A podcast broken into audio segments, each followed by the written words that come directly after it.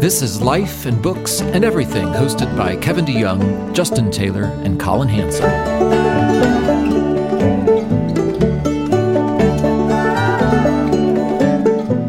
Greetings and salutations. Welcome to Life and Books and Everything.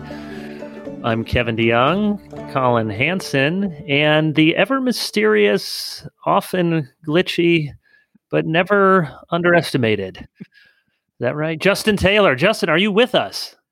I believe that I am. Yes. Yes. Nice. Success. They have make a 30 for 30 about me trying to connect to the network.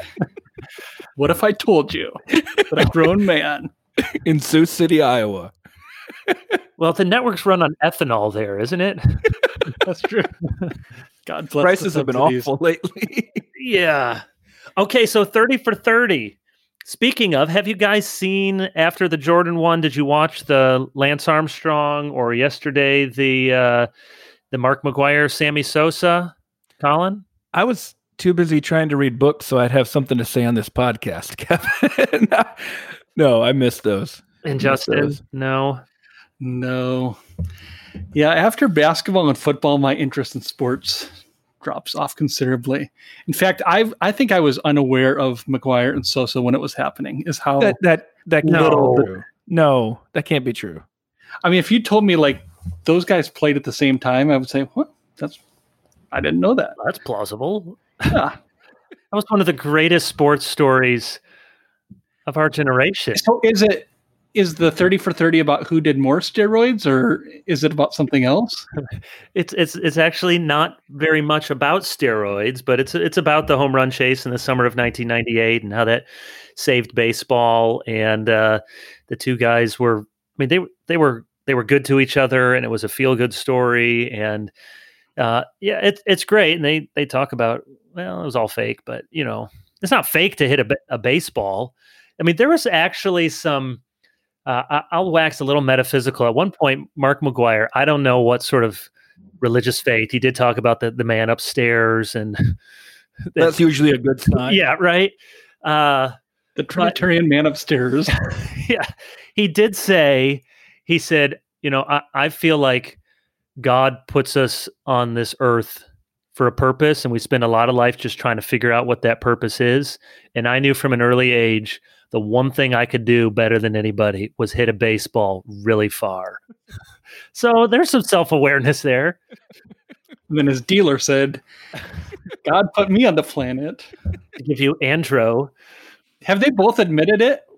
Or they both say, like, no, I just was taking vitamin B supplements and somebody um, rubbed something on my hamstring that careful. I thought was I think gay. yeah. Um, I I don't think Sammy has fully acknowledged it, but McGwire did a few years ago. So this is my question: How do which is relevant to what we're seeing in the world around us? How do you guys think we should handle fallen heroes? I mean, do you think those guys should be in the the Hall of Fame? Is, Lance Armstrong, as the documentary put it, is he a good person who did bad things or a bad person who did good things? What do we do when our heroes fall from grace? How do you think? I, if you want to complicate it, I'd say that again, I know almost nothing about baseball, but Pete Rose is a harder example, isn't he? Because right, those yeah. guys cheated at the game itself, and you know, there's somebody doing something that didn't necessarily affect what he was doing on the field. Should he be punished for his accomplishments? I think it's that's a harder case than somebody like a Sosa or McGwire who cheated in such a way to give them a physical advantage that potentially others didn't have. And it's hard because take those, I mean, certainly McGwire and Bonds and Roger Clemens, they were all sure, they were all Hall of Famers. They were all going to be Hall of Famers and now they're not because of what the, and you know and the baseball is interesting because it has some language in in the voting that some sort of character clause or something. So colin how do you think of it with sports or otherwise heroes who fall from grace? We don't have any heroes who aren't fallen right? So i mean especially when we're looking theologically if you're looking for your Martin Luther or your John Calvin or your George Whitefield or your Jonathan Edwards to be pristine, you're going to have a lot of problems. It just isn't going to work, and that's why we have Jesus, the only, uh, you know, not fallen hero. Uh, so, at some level, as Christians, we should be able to deal with that. I think specifically, though, when I think about baseball, the tricky thing with baseball is that I mean, one reason why people are upset about it is because it's a historical sport. If all of a sudden some technological advancement comes along that makes everything skewed, all of a sudden the new baseline is 70 home runs, something like that, then you just lose any ability to be able to compare somebody to er- in different eras, except if you have to use, you know, wins against replacement or above replacement, I should say, and, and, and things like that, you know, compared to their peers. But I think that the challenge for me with baseball and why I've been against steroids is that I think when for the record, I'm against steroids also. There we go. Um, when you see somebody do it in a competitive environment like that, it really almost puts the burden of responsibility on everybody who doesn't do it. And that just really messes up the entire sport. And so while I understand that baseball has always included elements of cheating. I also wonder there was a lot of pushback to what the Astros did in terms of surveillance, and I think rightly so. And I think it's for the same reasons. If everybody else is using surveillance against you, then you feel like to be competitive, I have to use it. And nobody's going to cut you a break if you say, yeah, but I was the only person who didn't use steroids, or I was the only person who didn't use um, surveillance. And so I think it's just an important part of baseball being able to keep the playing field level. Now, of course, we can talk about football where there's always been widespread tolerance for performance enhancing drugs at some level. And I think in part because we don't expect football to be a historic sport. We want our athletes to ever be bigger, faster, stronger, and to be able to crush the men who came before them. So I think part of it just has to do with what you're talking about there. And some sports are easier to manipulate than others, right? Baseball is somewhat easy to manipulate, but I should say, not in the ways we always think of, because you pointed out right there with Clemens, pitchers were using too. So it wasn't just hitters. There were certain advantages for hit for pitchers as well. Yeah, and it doesn't. You know, the argument is it doesn't help you uh, have a better swing or help you with hand-eye coordination, but certainly you see the physical changes and it helps you endure a 162 game season. And as you said, baseball is unique because baseball is not nearly as popular as football or basketball now. But if you ask people, you know, who has the record for most points all time in basketball? They'd probably say, isn't that Jordan? Well, no, Jordan's what is he now? I don't know, six, seven. I don't even know. The, uh, Kareem, does he still have the, the, the point record? LeBron might catch him, but the the records in baseball are sacred. You know what I mean? With home runs and RBIs and average, and it gets lost with some of the sabermetrics now. But that's why those numbers matter. And the Lance Armstrong one too. I mean, it's, it's a similar argument though. It was the Wild Wild West. Everyone was doing it. Uh, you had to do it in order to be competitive. We're just the ones who got caught. But rather than just talk about sports, Justin, what about historical symbols? You know, right now as we record this, we're seeing around the world statues being toppled, thrown into rivers, sometimes against the authorities, sometimes with the uh, the blessing of the powers that be. How do we determine which of our heroes, all of whom are flawed, as we know theologically, still ought to have a place on our literal or figurative pedestals? Yeah, that's uh, one of 10,000 issues where I would rather hear what you guys think, and then I adjust my point of view based upon your considered wisdom on such topics. And I don't have a fully formed uh, theory or philosophy when it comes to public statues. I mean, we have to acknowledge, I think, what Collin said. We, there are no, you know, there's only one person who has walked on Earth who is worthy of. Uh, I can't say building a statue because we're uh, talking to a Presbyterian here, but yeah, no, uh, worthy, worthy of adulation. No movies, and, no TV shows. That would no be children's book for uh, yeah, another time you can't even imagine him in your mind. Um, yes, I mean we we know that there's only one person who is perfect and worthy of infinite respect, and everybody else is fallen. Uh, everybody else is problematic. Everybody else has clay feet. It does seem like there are certain sins that disqualify someone from public honor and, and symbolic representation, and it's it seems to me that it would be hard to kind of open up your computer, start a Microsoft Word document, and enumerate what sins those are exactly and what sins are fine and what proportion. It seems like you almost have to have a, case by case basis. I mean, we can all think of people that no matter what they might have accomplished in terms of uh, science or progress for humanity, did so many terrible things, whether of a racist nature or sexual nature, that they're just not. It's not helpful. It's not uh, contributing to the common good. There's always going to be disagreements on those. So I don't know exactly how to sort through all of that. It's not, um, I'm going to say a black and white issue, and I'm not um, intending any pun there.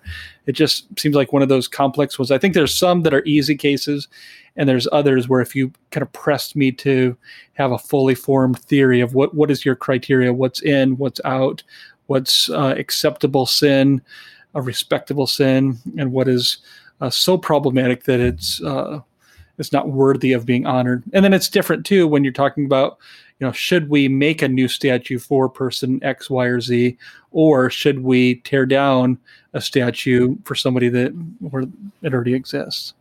So you guys tell me what to think, and then can I'll, we I'll can we afford to be somewhat case by case? I mean, I think it's hard to develop a hard and fast rule for every single case because some monuments, like we talked about last week, I'm very happy, statues, I'm very happy for us to take down. Other ones I'm very sad about. Kevin, is there any talk there in North Carolina about Fort Bragg? Oh yeah, yeah, comes yeah, up. That yeah, there's a lot of talk I mean, about that. Yeah, part of part of what I part of what I'm trying to figure out here is that maybe if somebody hears Fort Bragg, they hear, oh, famous Confederate general, um, you know, part of unifying the country or something like that. Well, as somebody who reads a lot of Civil War, I'm thinking Braxton Bragg, man, the Southerners hated him. He was awful. He was terrible. Basically, lost all the time. Why in the world will we name a, bat, a, a military base after him? Or John Bell Hood, Fort Hood in Texas. How does that make any sense at all? He was a terrible general. He got his own men massacred. He lost the Battle of Atlanta. He lost the Battle of Franklin. He lost the Battle of Nashville. It doesn't add up. So that's what I'm saying on a case by case basis. I might stand in one case for a Winston Churchill and say, yeah, I get it. He's definitely not up to standard for us today, but certainly we, we ought to be able to appreciate a lot of what he did. But I can't really find anything in Bragg or Hood that we should be celebrating. So, does that mean if they were successful in uh, attacking the U.S. Army that they are worthy of honor? No, I'm just trying to evade that argument altogether to say something is strange here that we're not even celebrating successful Southern generals. We're celebrating unsuccessful, hated Southern generals. So it can't be about something of like nobility or popularity. It's got to be something more, I don't know if I'd say insidious, but more just awkward. I mean, is that we, we can't be talking, what we're definitely not talking about here is some sort of notion of Southern honor, I guess is what I'm trying to get at there, because these were not men who were held to honor. I mean, eh, eh, they were not held as honored figures, even in their time. So something else is going on there. It's confusing. Yeah. So it is very confusing. I think statues, at, at least, statues, well, it depends on where they are. I mean, you could have a museum that is solely the purpose of remembering history. And that's a that's a different discussion. I certainly don't think we should erase our history you know, as complicated and messy as it is at times. But statues in you know prominent places, in parks and in rotundas, there's no doubt they're they're honoring someone or something. So, you know, some of the, the questions I ask myself is is this person a hero with flaws? That's always true. Or is the cause for which this person is deemed heroic itself flawed? So, someone who is uh, heroic for a noble purpose, and yet it is discovered. I mean, what was the statue in in the UK last week that was torn down because uh, his father, you know, was in made money from slavery. That that seems, you know, fundamentalist in the truest sense of the word, second degree of statue separation. So might we consider someone is honored and for the cause that was noble, be it of science or humanitarian in some way, and yet some aspect of their character was significantly flawed. Now, I think Justin's right. There, there, there would be some aspects of character so flawed that would mitigate any other good of human flourishing. But then, if we look at it as a Christian perspective, uh, I think it gets even more complicated because while our whole you know world largely would agree that you know racism or slavery or bigotry is is sinful and is a significant character flaw. As christians we know that's not the only way to be dishonorable. That's not the only sin. So yes what if the the person had sins of anger or greed or sexual immorality? Then do we as christians insist that those persons ought to be no longer honored. So it becomes very complicated. Certainly, you're right. It, it, it has to be a case by case basis. I think at least with this, with the case of statues, at least there's some clarity that a statue is meant to honor someone, so we can ask the question: Should this person be honored? What I find even a more frustrating and difficult conversation are the more ambiguous signs. So the whole discussion about kneeling with the national anthem, and there's that's become its own culture warrior flashpoint for everyone. Uh, now, uh, a fist raised or kneeling or all of these things have their their context where they mean something, but they're they can be so amorphous and they change with time. And what someone first meant by them is lost, and then they become something else, and someone else means something. That I, I find them to be some of the uh, not that people don't have legitimate, strong opinions one way or another on some of those flashpoints, but I find them to be the most. Uh, they do the least for our public discourse. they generate more heat than light because what you mean by kneeling to the anthem is what someone else means by not kneeling, uh, vice versa, or stand. So it becomes very complicated, and I think it's uh, not usually a very profitable discussion with those more ambiguous signs. How, how do you see it, Justin? Yeah, I, I think that the flag one is one that when I don't hear people in my circles or church or neighborhood talking about statues and about uh, military bases. The flag one, I'm surprised when I hear that come up, just the, I mean, that's so deeply embedded into our American psyche and to family members and to uh, veterans that that it, it's not even sort of for some people a matter of debate, but inherently, you know, a college student who does that. Collin and I were at the Nebraska Northwestern game. A few Nebraska players knelt. We didn't even realize it till we right. heard it on the news later. Um, I mean, you, you have powers that be in the state of Nebraska saying that students should be expelled from the team. I mean, not even, hey, here's an idea, here's a suggestion. It's such a an emotional flashpoint. So it that to me feels like a debate where the sim everything has symbolism, but the symbolism of the flag, what that means to people deep down is not just uh, a respectful sign. It's, I mean, people talk as if they were committing treason in and of itself, and and it's hard. I it seems to me like the flag should re- be respected. I mean, we were all kindergartners in the Midwest learning to stand and right. have our hand over our hearts and say the Pledge of Allegiance every morning. When you have that ingrained in you, and it's hard to separate that out from truth and righteousness and goodness and justice and apple pie and well, especially if the person kneeling and it's and it's morphed a bit, but they say, "No, I do respect all that. I respect our military.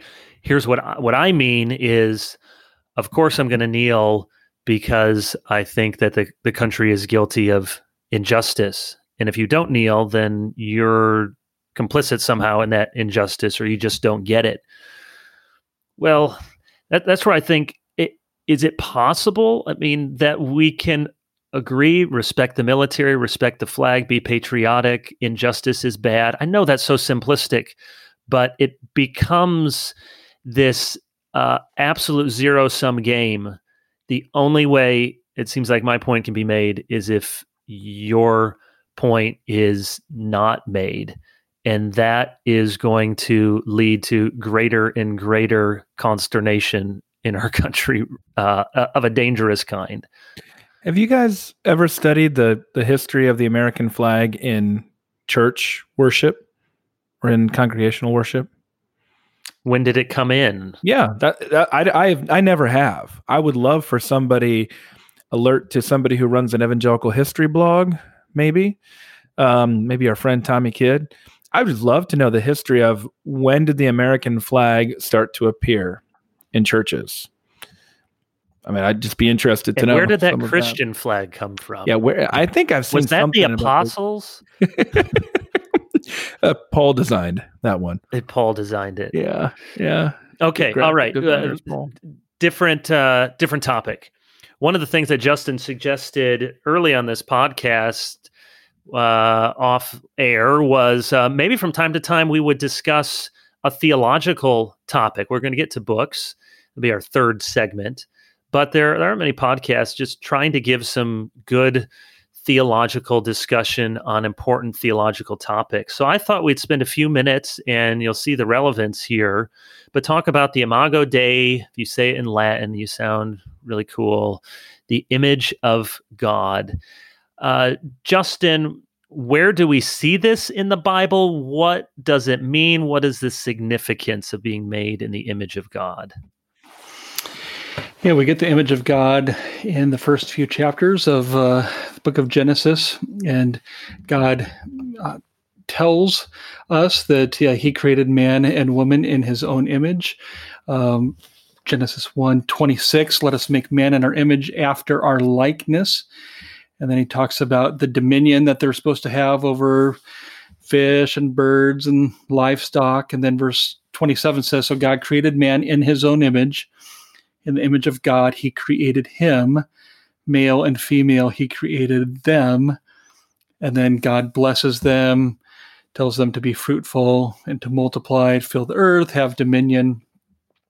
Um, and we see it uh, picked up in the New Testament uh, in terms of the image of Christ, uh, that we are to be conformed to the image of Christ. In the book of James tells us that uh, we should not curse a fellow human being who is, is created in God's image. So uh, it seems like I, I, think I first read it in Jack Collins' uh, work on Genesis, where he identifies three kind of big picture views of, of how scholars have tried to sort through what we mean by the image of God and he's got a nice little alliteration. And as a, a Baptist friendly contributor here, I like uh, three letter alliteration. So uh, man resembles God, man represents God, and then man in relationship with God. So on the one hand, you have the view of uh, image of God is about uh, man resembling who God is. Uh, the second one is more representing God, representing what God does, ruling creation on behalf of God. And then the third one, uh, often associated with Karl Barth, has man in relationship in terms of male and female. So um, in terms of God and and others. So my own view is that uh, all three are are present in the text, and uh, the representation, the relationship, are really a consequence of the first one, which is more ontological. That that man is to resemble in some sense, uh, not God physically, of course, but morally. Um, so we we objectively have the image of God, and then we lose something at the fall and seek to regain it in Christ. Um, but there's another aspect that ontologically doesn't change that we represent and resemble God, even if we are unregenerate and um, despite ourselves, we are still made in the image of God. That's good. That's great summary, Collin. What what would you say, and, and why is it important doctrine for us? Well, I was going to say a lot of what Justin said, so he stole my material, which is not very not very helpful there.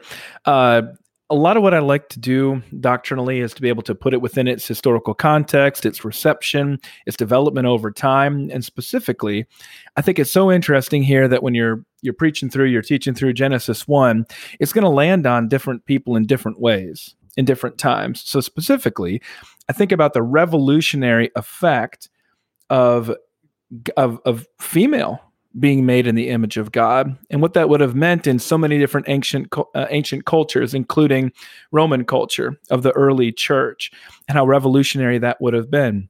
But our own church ran through Genesis this year, and you guys probably won't be surprised to know that there was a different aspect that was super controversial in our church about this passage, and it was that there are categories of male and female. That God created two categories, two sexes, male and female, both made in the image of God.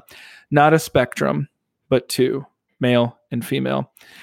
I don't think that would have been controversial to the Romans. I don't think it would have been controversial to the Hebrews, um, but to the 21st century West, Your um, that required a going to be different emphasis. river, Collin. Your statue gone with that remark. That's right. Oh my goodness. So yeah, I mean that's um it's just that that's what I think about the development of doctrine. It's why I think preachers when they go through and we've done Genesis a couple different times in our church, when you go through it's you- you're you're going to have different thoughts in your head, you're going to have different needs in your congregation. And so the image of God is a foundational doctrine that will pay pretty remarkable dividends in terms of its application in a wide variety of situations. And so any doctrine. I mean, we we produced last year a curriculum with Lifeway at the Gospel Coalition, written by uh, written by Mike Cosper, called Imago Dei.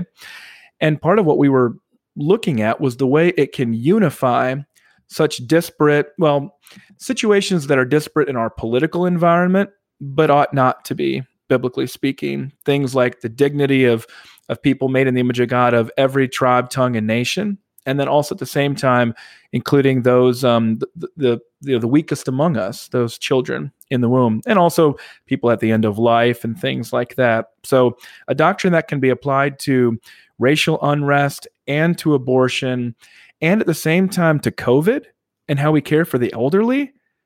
I mean, that's a that's a really important and helpful doctrine uh, that I think deserves a, a lot of emphasis. And I think, I mean, I w- I don't know, Kevin, you're the expert here.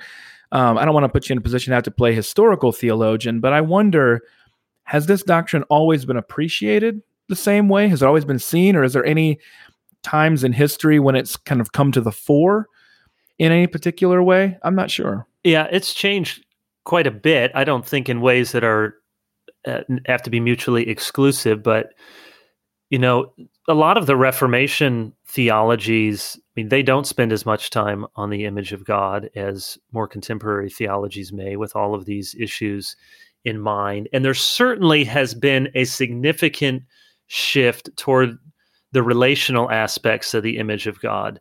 So, for I think most of church history, the emphasis, uh, certainly through Aquinas and many of the reformers, would have been on the structural aspect of being made in the image of God, and would have seen that to be in the image of God is to to be rational, to be a free moral agent, to have the capacity for worship. And I I don't think we should completely lose that, though there are dangers there. What if you know it is a is a human person who um, is of such an impairment or such an age that they don't at least display those Right. abilities for rational thought. Are they no longer made in the image of god? We, we would want to answer that question. No they still are made in the image of god. So whereas it used to be a, a what distinguishes us from the animals uh, it's moved more toward uh, then toward the functional what it is that we do the the ruler aspect we have dominion and now you know given our time more toward the relational aspect that we are that we have we're a reflection and a connection of god. That's what it means to be made in the image. I think there's something to all of those. I think we have to be careful with if, if we go back to the structural image for those reasons but we can certainly overemphasize. It's always good to be aware of our own time and proclivities to overemphasize the relational aspect to the detriment of if you want another r i'd say the image of God as rectitude, that is, as as moral uprightness. Uh, one of the the recent books on the image of God by uh, professor at Trinity International is titled "Dignity and Destiny." That the image of God gives us dignity as human beings, and it also points to our destiny. What what is God's intention for us as human beings? Actually, the the imago dei is much less precisely defined in scripture than we would like. And whereas the emphasis on dignity is certainly true and you can go to psalm 8 what is man that you're mindful of him and just the order of creation where the crown of creation all of that about dignity is true and significant yet it's not mainly what the bible stresses when it talks about the image of god. And looking back through the new testament we have to say there's a difference between us made in the image and likeness of God, but we are not the image of God. That is, Jesus Christ is the image. So our our destiny, the intentionality, God created us toward the end that we would be like his son. So the image of God is not just a static thing that you have, but it's what you're to grow into. That's why I think if we're really to teach people robustly the significance of the image of God. We need to tell them, yes, this means you have intrinsic worth and value as a person, no matter how small, no matter your age, no matter your mental acuity, no matter your skin color. And at the same time, it also speaks to God's intention for your life that you are to be renewed in the image of Christ to become more and more like him. So you, you can say the image of God in one sense is is a loan that we squandered. It's also a gift that we retain. It's also a deposit that God wants to see mature. And then it's an inheritance that we're going to receive uh, in fullness for Christians at, at the end of time. So it says something about who we are. And just as importantly, it says something about who we ought to be uh, made in the image of God. Any other thoughts, Justin? I think that's really helpful to, to lay out. And it is I think uh, a truism of theology that if you emphasize one aspect to the exclusion of the others, you often end up in um, theological, even ethical problems there. So I, I, really like how you laid out that multi orbed way of thinking about it because it's tempting those of us who are pro life uh, to so emphasize the objective image of God. Uh, and not and to see it only as something that is static and rather than something dynamic and i I think there's something laudable and something important about that. But if you only kind of bring that construct to the pages of scripture, once you get to the New Testament, and you're talking about a conformity to the image of Christ and uh, the Son being in the image of the Father, um, I think you just don't have categories then to have a, a more robust biblical theology of the image of God. And in the ancient Near East, the the the king, the suzerain, would put an image of his likeness in his land and it was to represent that this belonged to him. It was to indicate that this is his possession. He has dominion over it. And so we are placed in the world to say this belongs to God. This belongs to the one in whose image we are made and he has given us dominion over it. I do think it's important and, countercultural uh, whatever good there there can be in environmentalism or certainly in stewardship of God's creation, uh, a lot of important things there. The Bible is unapologetically it is not a a biocentric text in the sense of just life generically. It is an anthropocentric text. Now it's all it's more than that. It's a theocentric. It's God, but the the crown of his creation is man and we are stewards of this creation in a way that supports the flourishing of human beings. Now that can be abused and you say we're going to uh, just you know pillage the earth because it's good for somebody's bottom line. That would be an abuse of the doctrine. And yet it's important for us if we do believe that men and women are the crown of god's creation and that the storyline of scripture is not ultimately about the newts or the salamanders or the trees. We believe that all of creation is renewed, but it's those things pulled into the redemption of all things as they long for the revealing of the sons of God to be redeemed. There is a profound anthropocentric uh, reading of the text that I think is really the the way that the Bible story is told with humanity and God's redemption of it at the center of the text. Collin, any last word before I bring us to some books? Uh, you don't hear too often about Genesis 9 6 anymore. One of the applications of the image of God. Why capital punishment? Yeah, well, just, I mean, we need to get into that whole argument, but Kevin, what would eh, just give a brief explanation for them? That's one of the first immediate applications. And just to your point right there, killing man is not the same thing as killing an animal. God has different expectations, different requirements there. In Genesis, those first chapters, there are at three turning points, you have reiterated the image of God, which is significant because we don't you don't hear a lot about it in the rest of the Old Testament. So right. it's there in Genesis 1, it's there in Genesis 5, right.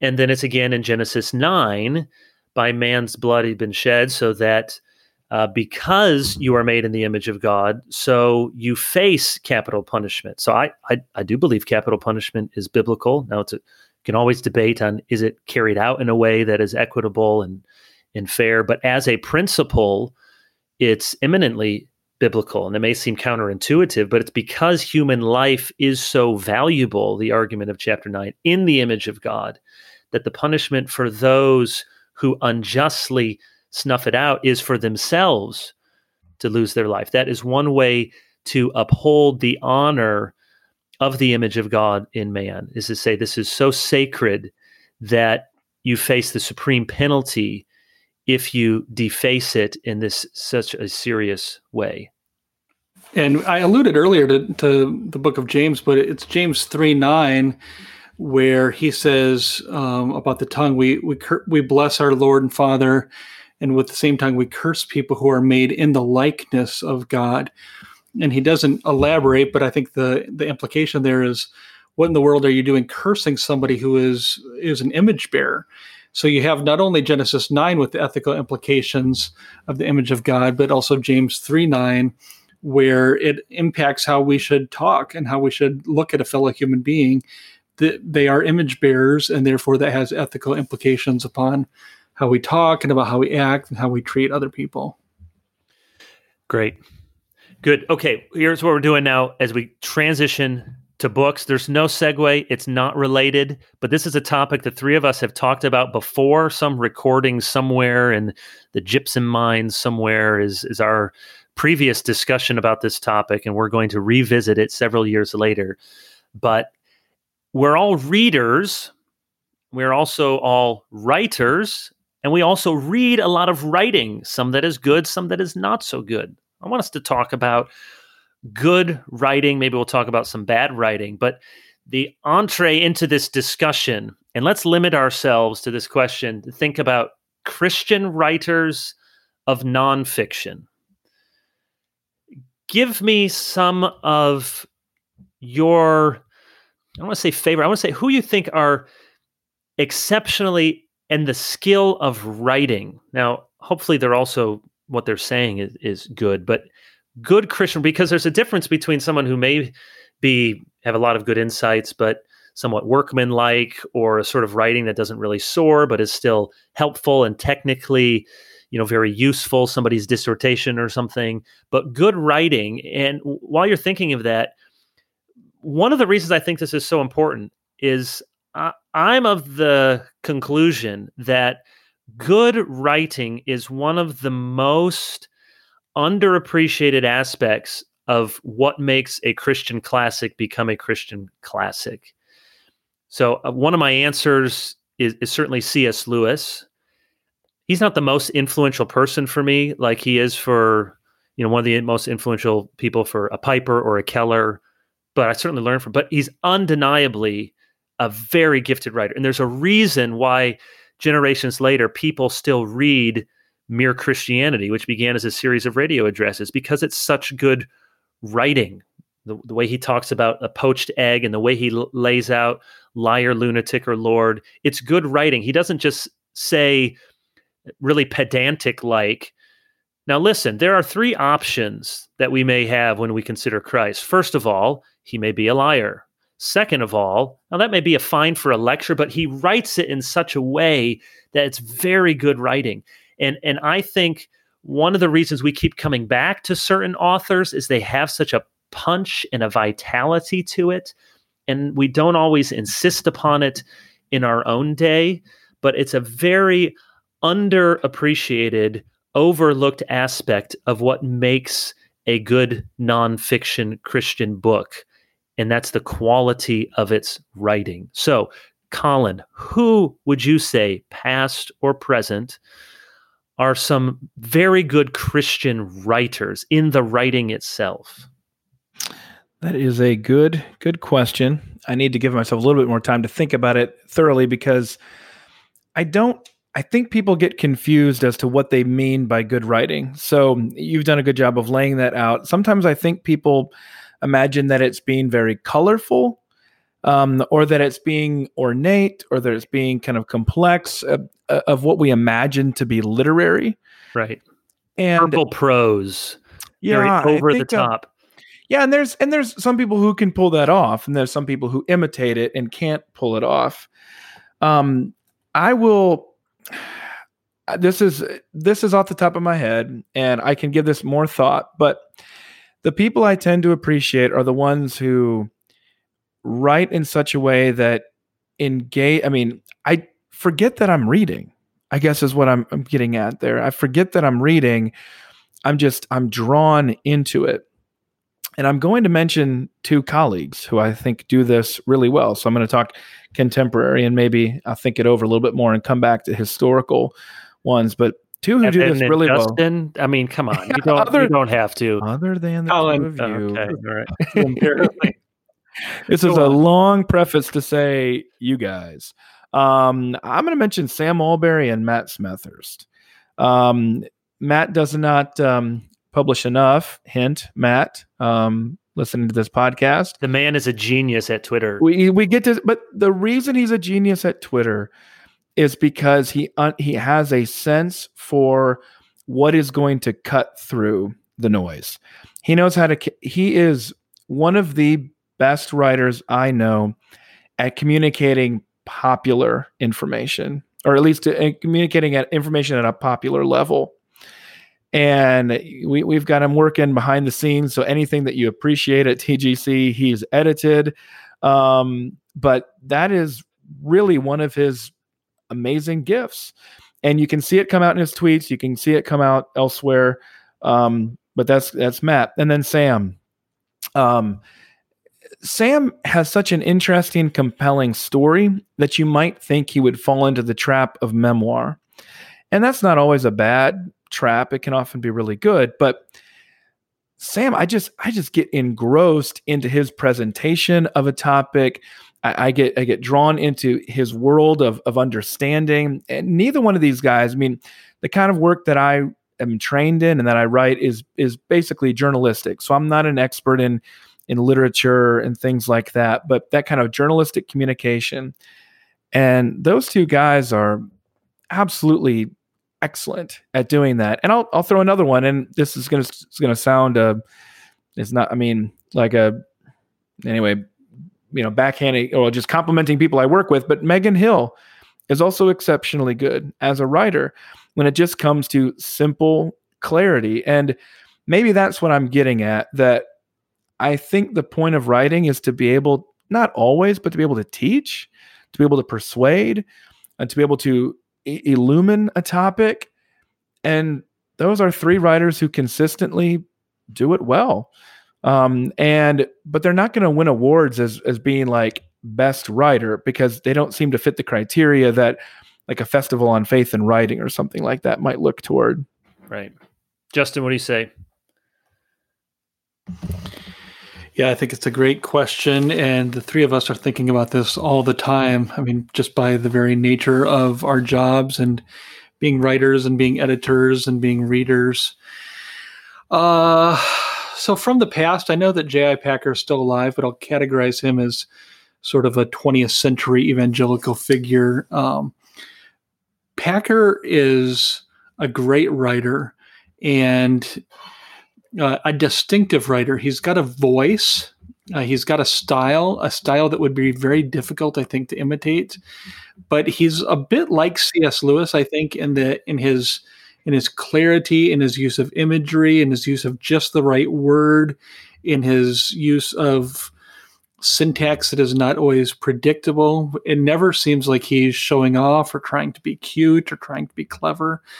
Um, uh, our uh, pastor at our church just started preaching on Ephesians, so I picked up a couple of Ephesians commentaries and uh, got off Amazon John Stott's Ephesians commentary.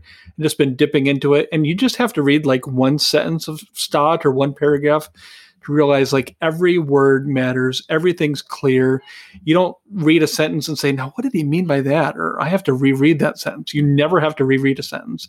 He's just unbelievably straightforward and clear, and uh, you get the sense that he's he's read an enormous amount, he's thought an enormous amount, and then I think one of the signs of good writing is that it just seems effortless. You imagine these guys just kind of sitting down and it just kind of flowing is not usually the case. Um, I think clarity is is at the foundational level. You can you can do lots of fancy things. You can wow people, but if you're not clear, you're not a good writer. And we can we could do a whole podcast episode on academics who have international reputations for brilliance and can't figure out what they're saying or you feel like you've got to have a phd in order to figure it out or pastors who are great preachers who can't write they might be very clear in the pulpit, but they cannot be clear on the page or on the and, screen. And so that is so important, and it goes both ways. I mean, you just pastors have to. I hammer this to myself and to my students. It is a very different means of communication, and you can be a good writer, and if you write and then you you preach from that, and you've written for the eye, it sounds very stilted. And if you just turn preaching into prose, that's what Lloyd Jones did. And he, he had very strong convictions that he wanted to sound like sermons. And they do sound like sermons. And he edited his books so that they're readable and we benefit from them. They work because he was such a good preacher, but as writing, they're very repetitive. And they're they're not going to win literary masterpieces, but they still have the force and the punch of of a sermon. Uh, I was going to add to the list certainly G.K. Chesterton. I mean, he was his books are like a stream of Twitter before there was Twitter. I mean, it's just almost every sentence is some epigrammatic. It's just sometimes it's almost too much. You think that sounds better than um, than maybe what it says, but uh, orthodoxy, the everlasting man. I mean, his mystery. He was he was very gifted with the turn of the phrase. Now, there's a wit there. There's a that wit, I don't humor. think would necessarily be characteristic of even a lot of the favorite writers that I have who are very clear. It's hard to be clear and witty. It's like try again, like, like trying to be funny in the pulpit. If you can pull it off, great. Most people can't. Most people can't. Um, you know, contemporary. I think Carl Trueman is a very good writer. He seems to do it quickly, effortlessly. I think uh, Russell Moore can really write with a power and an eloquence behind it. I find David Wells, you know, uh, oh, great, is really great. a very good writer, theological, social commentary. If you haven't read David Wells, read David Wells. Kevin is the reason that I like Wells so much. I don't read a lot of systematic theology, and I find it very difficult and tedious in many cases. But I'll read anything from Wells. Is that just because?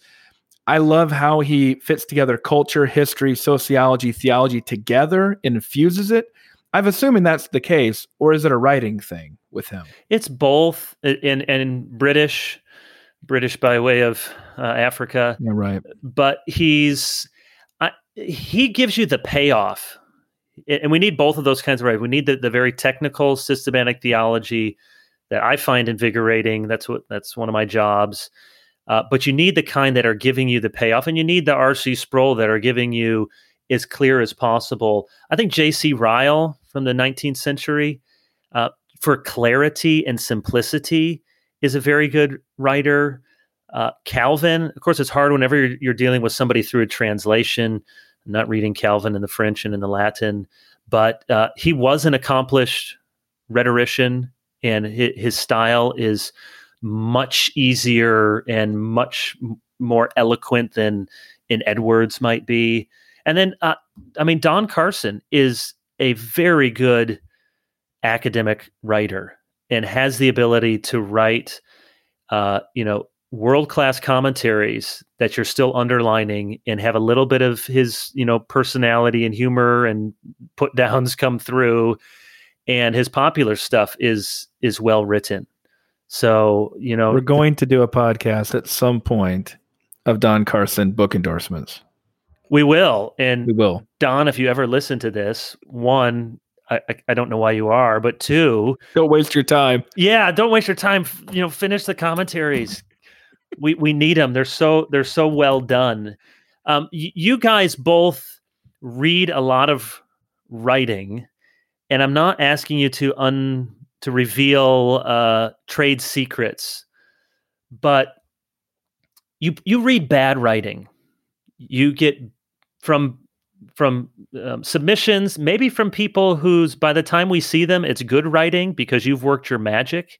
What are some of the characteristics of the bad writing that comes across your desk, Justin? I think the first thing that comes to mind is really what Collin was saying earlier. And this is in terms of the effect. This is not in terms of the technical things.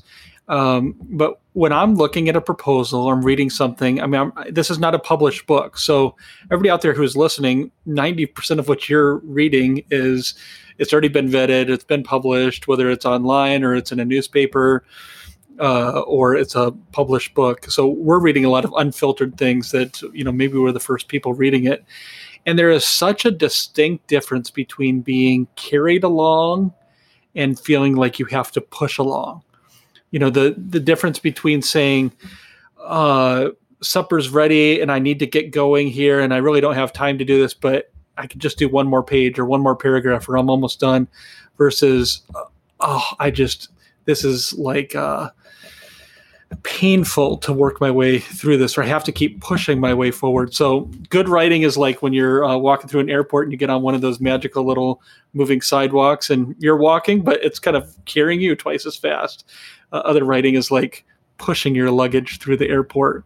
Uh, so I C.S. Lewis talked about uh, a good writer is like a sheep herder, and the the reader is going to get like a sheep veered off the road one way or the other, and you need to make them go where you want them to go. I think that's one thing. Um, I think lack of clear thinking is another one. You uh, you can have all the all the bells and whistles, but if you aren't thinking logically and building your argument in such a way that your terms are clear, that the steps actually follow, that they're supported by evidence. Uh, a lot of times, people people will not like writing, but they don't know how to identify what's wrong with it. And hopefully that's where an editor can help and say, here's here's what you're doing wrong. You might be writing things so much in the passive voice that it feels like things are happening to the subject and the subject isn't actually doing things. Uh, so lack of clarity, I think, is a huge part of it. Uh, lack of imagination, lack of uh, the empathetic mind, where you're putting yourself in the mind of the reader who has not been thinking about this subject for years and years and hasn't read everything that you have read. Uh, so those are some of the things I think that can go wrong for writers. Justin, what what percentage? And this could be a question for you too, Collin. I'll let you answer the first question as well. But uh, can you put a percentage on well, the work that comes to you? It all needs to be edited. The best writers, I mean, C.S. Lewis or who said, you know, there's no writing, there's only rewriting. Most everyone is always editing. Part of great writers know how to edit themselves. What percentage comes to you and is, you know, it's already really good and you need an editor to fix some typos and make a few suggestions? And what percentage of it needs a lot of work yet in the sausage factory? Yeah, that's a great question. And I don't know exactly how to quantify it. I think most of the time, the proposals that we are greenlighting, we are happy enough with them that it's, you know, they need some massaging and they need uh, some help and working through it. It would be much more rare that we would receive something that would say, you know, this is a really great author, a really great subject, but it's going to need a lot of developmental work. Now, I would I would put that more in the the five percent category, perhaps. But there's a huge spectrum between that and something that you know has just been meticulously copy edited before we even see it, and even something like that that can be technically free from typos. That doesn't mean that you know the argument holds together. There's not weaknesses or uh, distracting elements to it. Collin, you probably see m- more writing in a very raw state what, what what does bad writing look like and how often are you and your editors having to do a lot of work to get things presentable? Well answer the latter question first. We don't um, I, I, learned years ago when i was the news editor at, at christianity today that you just don't have enough time in journalism to be able to rewrite people's work. So if something comes in and it's unusable you're better off just cutting and going somewhere else. Also, interestingly, you might often think that somebody's proximity to an issue is what will make them good at presenting something. But the fact is, good writers can do just about anything. Whereas somebody who is a, an eyewitness or some sort of an expert in something does not mean that they can do a good job of talking about it. So, so we don't do. I mean, if something comes in and is totally unpresentable, we don't really do a lot unless that person we wouldn't rewrite something certainly unless that person is the only one who can tell that story. They're the only one that you know that their name attached to it is what makes it work. Um, so those are rare occasions but usually we're we're trying to cut we're trying to simplify we're trying to use active voice we're trying to help with organization. There are a couple tips i want to share when it comes to to bad writing. I, I think the I think the major challenge is that is organization. Organization of your thoughts is why books are harder than blog posts and things like that. So um, there's a reason that with the amount of volume that's published on the internet today, you see so many listicles, also Q and A. It's because it's a foolproof uh, formula or for organization, um, and almost anybody can write introduction, point, four points, three points, something like that. Almost everybody can do that. Seven uh, ways uh, to make your marriage better. Exactly. Six ways to walk right. your dog. Yeah. Yeah, exactly. So, and also, it's not only is it helpful with organization, but it's easy to browse, and the internet is a browsing medium in many cases. And also, it's just people kind of know exactly where they're going in the article, so they'll yeah. they're more likely to click on it in the first place. Um, and then the the, the Q and A format it's just really easy. I ask you a question, you answer, and they keep it short there. Uh, the difficulty comes in the longer it gets, and you know certainly when you come into books and things like that, that's where the writing, kind of the the wheat and the chaff, will be separated in that process. So, yeah, I mean, way more than half the battle is organization. Well, one, having something to say, and then two, organization.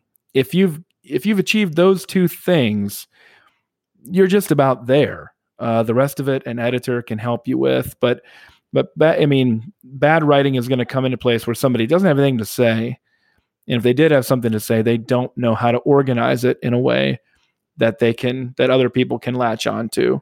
So, but thankfully, one benefit to being an editor where we publish a lot of material is that if people want to know how to get published with us, they have a standard that they can look at and they can know well if it doesn't match that standard then why would they be submitting it to us? And it reminds me of how you know i paid a lot of money uh, to study journalism in college and i got into a magazine class in my last year magazine writing class. Remember magazines when they were around? Um, and the professor said all right i'm going to tell you the secret. Read and imitate. Yeah. Read and imitate. Okay. So Find whatever somebody can help you understand is good writing and then do that. And then find somebody to tell you how bad you are and don't compare to that and then keep trying. It, it's very hard. I mean, it's uh, I don't want to say just for anybody listening, those went by quickly, but those are really, really important Yeah. points. Go ahead, Kevin. Sorry. No, I was I was going to agree with them that I, I am always trying to find a way to help people write better. I do a, a lecture for one of my classes on on writing, and uh, I tell my students, I say, I don't know what other professors say, but for your your final paper, I am going to grade you on writing. I know there's some that just say, I just want to see you get the content. I'm going to say, no. What does it matter as a pastor if you have content and you can fill in the blank on a test, that's fine to test you for knowledge. I want to know how you can communicate this. So I'm a stickler with word counts. And Collin's surprised by that because we're now past an hour here. But it is important for writing. I tell them, I will not read your paper if it's over, you know, 2,000 words, 500 words, because you need to learn how to say it and to say it in a specific allotted time. It's very difficult to teach people how to write. And, you know, about the best advice is just what you guys said read a lot and write a lot. If you're not reading a lot, you won't pick up vocabulary and tricks and things that you just start to imitate. And if you don't write a lot, so I tell people if you're when you're writing, try to write well. I use punctuation in emails, in texts, even in Christmas letters. When you're writing, practice writing well. I think I agree with all of what you said. Clarity is king, organization. I'd also add that in bad writing, the writer expects the reader to do the work to, to bridge the gap. So I find that in a lot of writing, uh, a lot of students writing, think mm, you used almost the right word. That's almost the right preposition. And I know what you mean to say, but you're making me stop and think about it. I'm sure this is what you're trying to say. And rather than, like Justin said, getting on the people mover so that it's very clear what you're saying and it's it's easy for me to understand. Uh, from a technical standpoint, I'm sure you know as editors, cutting words, you know, murder your darlings, simplify uh, helps. And often people put weak verbs at the end of their sentences instead of saying, you know, Collin ran to the bank. One of the things that is often true about Collin is that he, and you put the is or the was after a big, huge setup that doesn't need to be there, and put your verb at the very end. So there's lots of technical help we can give people, and yet it really is a matter of reading a lot and writing a lot, and it's to serve one another. It really does serve. It helps communicate truth. As Christians, we're in the truth business, and uh, to have our own voice, have our own style, is certainly helping communicate the truth. Last question: Do you have off the top of your head any good books you'd recommend on writing? Okay, I'll give you two because I knew I was going to ask the question. There's lots of them out there, but Strunk and White, Elements of Style, that's an old classic. And I know some people hate that book because of it, but I had to read it in college. In fact, I had a professor who said, uh, and it was just a religion class. He said, You have to read this book. It's a little book on style and common writing mistakes. He said, If I see more than five mistakes, thing rules you're breaking from Strunk and White, um, I will hand your paper back. Now, I'm not sure he actually did that or who would want to be that tedious to go through and find those. But it, it did get the, commu- the, the point across. Read this book, pay attention to these rules, and uh, try to imitate the good advice. Another one that I benefited from, Writing Tools by Roy Peter Clark. It, it's very well written. You know, if you're going to write a book on writing, it has to be well written. He follows his example. He gives lots of examples of even his own writing in the book of how editors helped him make his voice more active or shrink the word count. And there's lots of really pithy, good advice, writing tools, Roy Peter Clark. Justin, books on writing that come to mind?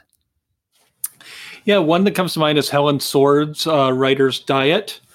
Uh, she's out of the University of Chicago Press, I think, published the book, and it's a short book. It has, uh, I think it's organized around five ways to make your writing uh, more active and more compelling and, and more clear. She's also even got a, a little uh, writersdiet.com or something like that where you can enter your prose into a little window and it will tell you based on her five metrics where your writing is flat or flabby or, or what have you. Um, William Zinsser's on writing is a classic that everybody refers to and is clear and is enjoyable. And he gives examples, you know, from even his uh, earlier drafts of the book on how it can be improved and how it can be edited. Uh, Stephen King, I mean, is it uh, called On Writing? I can't remember what the exact title is. Collin, yeah, Zinsser is on writing well. Right. Uh, do you remember the name of the King one? I think on writing good. yeah. on writing gooder. Uh, write more so, gooder. If it's Stephen King, it probably has some profanity in it, but I remember reading it and just there, there's certain books that you read for kind of the technical proficiency or the know-how or the steps. Stephen King uh, is a good one in terms of uh, stepping back and thinking more philosophically and, and, hearing somebody who just loves the writing process. Um, Bryan Garner's got an app, uh, is a big book, but on American usage, modern American usage, and any serious writer should probably have access to that app, where talks about the the correct usage. Um, so those, those are a couple. I, I would echo with the Strunk and White, even if you move on from Strunk and White. Something I didn't say earlier, you have to know the the nuts and bolts of grammar. It's like somebody going out and trying to imitate Michael Jordan's uh, crazy shots. If Michael Jordan didn't know how to do that in, unless he learned the fundamentals, and the grammar is the fundamentals of good writing. So if if you don't know the difference between the active and passive voice, you don't know how prepositions work, um, you don't know about subject verb agreement. Uh, you can be brilliant with metaphors. You can know a lot of things. You can have a lot of passion, but without that kind of grammatical baseline, your writing is just not going to be clear and communicate effectively. Collin, any suggestions? You guys covered them. I, I I prefer to read writing than to read about writing. So, but you guys cover the ones that I would recommend. We just add one more quick thing to that. Not only you guys have mentioned, I think the importance of you have to read good writing, but I'd also say if the next level beyond that is to figure out why is this an effective paragraph? Why does this sentence work? Collin's right. You get into great writing, you're hardly even aware that you're reading, you're being carried along. But if you could stop, go back and say, now, why did that sentence grab me? Why could I picture that in my mind? What's the author doing there? Take it apart, see what techniques they're using, see how they could have said it in a in a more flat, prosaic way. So I, I think there's that's another level of seeing why a writer is good, not just that they're good. I did a a blog post uh, several years ago on the power of the poached egg, where I just pulled apart that paragraph from C.S. Lewis and tried to explain mere Christianity, why that works. Partly it's the metaphor. You know, it's about liar, lunatic, lord, and you'd be a madman on the level of a poached egg. I mean that that's that's funnier and wittier than you'd be a crazy man, or even saying a lunatic. I mean, a poached egg. That's just a. It's got a punch and it's funny I sit in there. You know, he could have said beluga whale. I think that would have worked well. But there's certain things, and you follow that paragraph. He varies from short to long sentences. One of the rules of thumb in good writing is the the more the less serious your subject, the more playful you can be with it and almost show off your writing. And the more serious the subject, the more you play it straight because the subject itself is carrying it forward. And, and Lewis had a real knack for that kind of sense. And above all, this is probably the most important thing: is you need to understand the difference between an em dash and an en dash. Back to that one, we are. That will, yeah. I mean, it's hardly even worth reading those writers who who can't understand the difference. Just for anybody listening, Kevin, how do you do that? Like on Microsoft? what, what I mean, is there like a shortcut? Well, there there you know is like a a, a dash like the little dash dash space. But here's the thing, you know what? I use WordPerfect. It, Wait, it, I use what? WordPerfect. I do all of my now. I I use Word because is I that a thing? I can't communicate with still? people in the real world, but I still use all of my sermons are on Word Perfect. It still exists. I still have a new version, and I believe it's better than Word. Yes. Well, well, I mean that's Word's not perfect. I mean, but Aha, word, word perfect. Perfect is. Who? would you get Dude Perfect to sponsor this episode. Yeah. Well, then my tune would change. Collin, have Suddenly, you, when's the last time you our new used word, word perfect, perfect? overlords. Have you ever used word perfect, Collin? Not since the eighties. Well, since I was in elementary school. Com- Who even? Who even? Who owns Word Perfect? Corel. I think I think I went from typewriter to Microsoft Word and skipped over Word Perfect in between. I- I'm pulling it up right now. You can't see it, but it's really I got all my sermons on here. Corel, I got Word Perfect eight. I probably need to get a new version. It- It's got some next time. I mean, we could be have a whole episode. I could really tell you some nice Girl, do they also make like uh, Features. cookware? different different people. Oh. Also different than the office guy. Oh, all okay. different Corels. okay. I, I just Okay, we Stanley have we have hit all of the high points. Thank you, Justin. Thank you, Collin. Thank you for Justin's phone and hotspot for making this all possible. We look forward to joining you. Hey, last thing, if you made it this far, just know we're we're listening to the feedback that we're getting from our legion of listeners, and we are hoping to uh, kind of launch a season two later this summer and have some improvements with some show notes and to get the books out there written down so you don't have to be feverishly writing them down. Maybe some timestamps so you can skip over all the parts that you don't like where we're talking about things you find boring. We are hoping to re-up for a 2.0 so bear with us as we go a couple of more weeks here in this season one as we call it and then lord willing is season two and we'll try to continue to improve. Thanks for being with us. Until next time love god glorify him enjoy him forever and read a good book. See you next time